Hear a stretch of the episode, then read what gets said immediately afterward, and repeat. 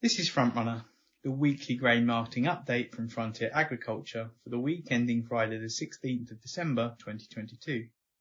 Presented to you this week by Ollie Wilson, a farm trader based in the southeast. Before we begin, a word on markets and trading during this current time of intense volatility. Markets can move significantly in a matter of hours or even minutes, with spikes sometimes happening outside UK regular business hours. MyFarm is our free online platform which offers Frontier customers 24/7 access to market information, grain prices, and the ability to sell grain at a time more convenient to them. With a MyFarm account, you can see live global prices, market reports, exchange rates, and commodity pricing directly relevant to your farm, with options to set alerts sell grain all in one place. To learn more, visit www.frontierag.co.uk forward slash my farm info. Links to more information about my farm are included in the description notes for this episode. Now, let's get straight into this week's update by starting with wheat. UK wheat futures have struggled to recover from last week's nine-month lows, UK wheat futures are currently hindered by low world prices and a slow export pace. Official customs data puts UK wheat shipments to the end of October at 313,700 tonnes, and it is likely a further 200,000 tonnes will have been shipped by the end of December. With a wheat surplus of more than 2 million tonnes, the pace of shipments needs to increase significantly in the new year to avoid a considerable build-up of carryover stocks domestic demand to the feed sector is in question, with many feed wheat consumers unable to take delivery of existing purchases due to a slowdown in usage. In contrast, suitable quality Group 1 wheat for domestic market remains in short supply with premium for milling specification, 13% protein, above 60 pounds per tonne across much of the country. The Rosario Grains Exchange made further cuts to Argentina's wheat crop estimate this week, its earlier prediction in May came in at 19 million tonnes. However, a lack of rain coupled with high temperatures throughout the season have severely cut production prospects. It now estimates the crop will produce 11.5 million tonnes, which is only half the volume of the record 23 million tonne crop produced last season. Meanwhile, Australia is expecting a second consecutive record wheat crop predicted to come in at 36.6 million tonnes. India is the world's second largest wheat producing country after China, but traditionally it exports very little as its wheat harvest is usually consumed domestically. However, this season India has produced a record crop that the United States Department of Agriculture estimates will reach 103 million tonnes. This has presented a surplus of 6 million tonnes for export. This additional tonnage from India will help replace wheat supplies lost from Ukraine earlier this year as a result of port closures. One of the world's primary importers, Egypt, accepted wheat from India for the first time this year as a result of wheat being inaccessible from Ukraine. However, some Indian observers have suggested the Indian wheat crop is much smaller than official estimates have reported, following a spell of extreme heat that damaged developing crops and a government export ban on wheat introduced in May. India's domestic wheat prices have risen by 28% since the export ban was introduced. Official government data shows wheat stocks held in government stores in India as of the 1st of December are at their lowest for six years at 19 million tonnes. This figure is only half of the wheat stocks held at this time last year, which were 37.85 million tonnes.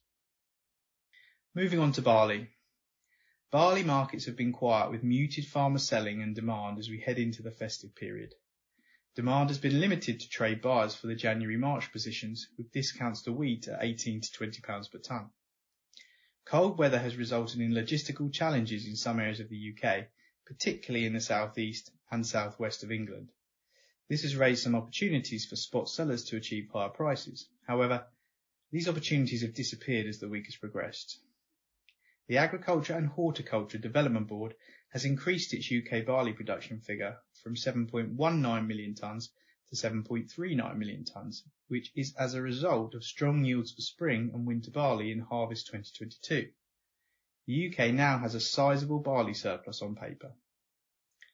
With domestic feed demand lower for the July to October period, the UK will need to seek export opportunities in the new year. There is limited forward trade due to the current trend of hand-to-mouth buying, particularly from European compounders.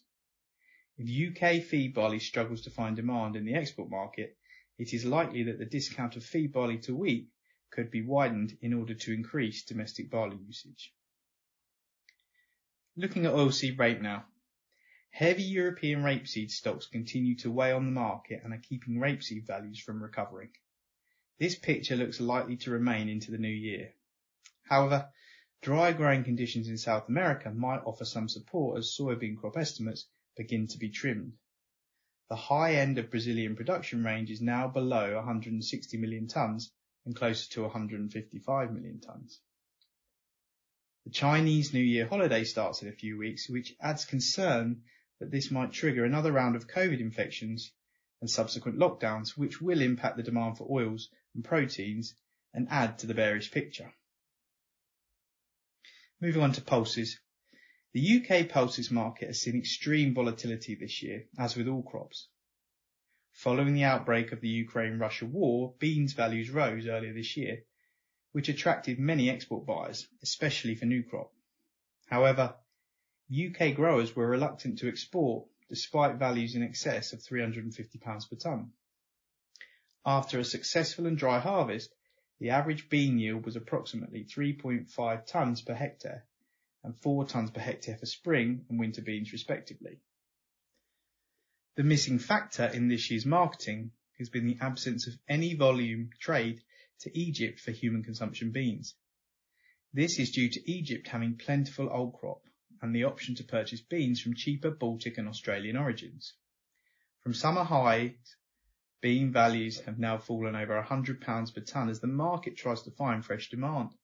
The outlook post-Christmas is still bearish as the UK has at least 75,000 to 100,000 tonnes of export business to conclude, and buyers are still very reluctant to commit at this stage. And finally, I'm going to finish this report by taking a look at the fertiliser market. There has been some activity on urea traded across Europe over the past seven days, but this has not been the case in the UK as farm interest remains low in the run up to Christmas. Offers for ammonium nitrate from European producers are limited, with the cost of production being scrutinised due to colder weather and increased gas prices. With only 35 working days until usage, pressure is already building on physical supply of nitrogen-containing products. It is advised that growers assess their remaining requirements early in the new year, if not earlier. Growers who have experienced changes in cropping this autumn are advised to reassess the UAN volumes they require for this season. With a full portfolio of nitrogen and nitrogen sulfur grades available for spring 2023 delivery, growers with outstanding UAN requirements are encouraged to secure additional tonnage ahead of usage.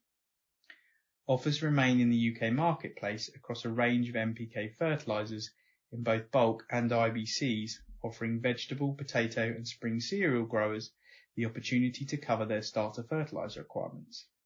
All growers are encouraged to include Limus Clear, a urease inhibitor for inclusion within UAN, throughout their liquid fertilizer program in the spring. The benefits include improved nitrogen use efficiency of up to 7% through reducing ammonia emissions by up to 98%. Potash prices had seen a slight increase of late, but due to slow demand, pricing levels remain static at present the phosphate market remains subdued with little activity on purchasing.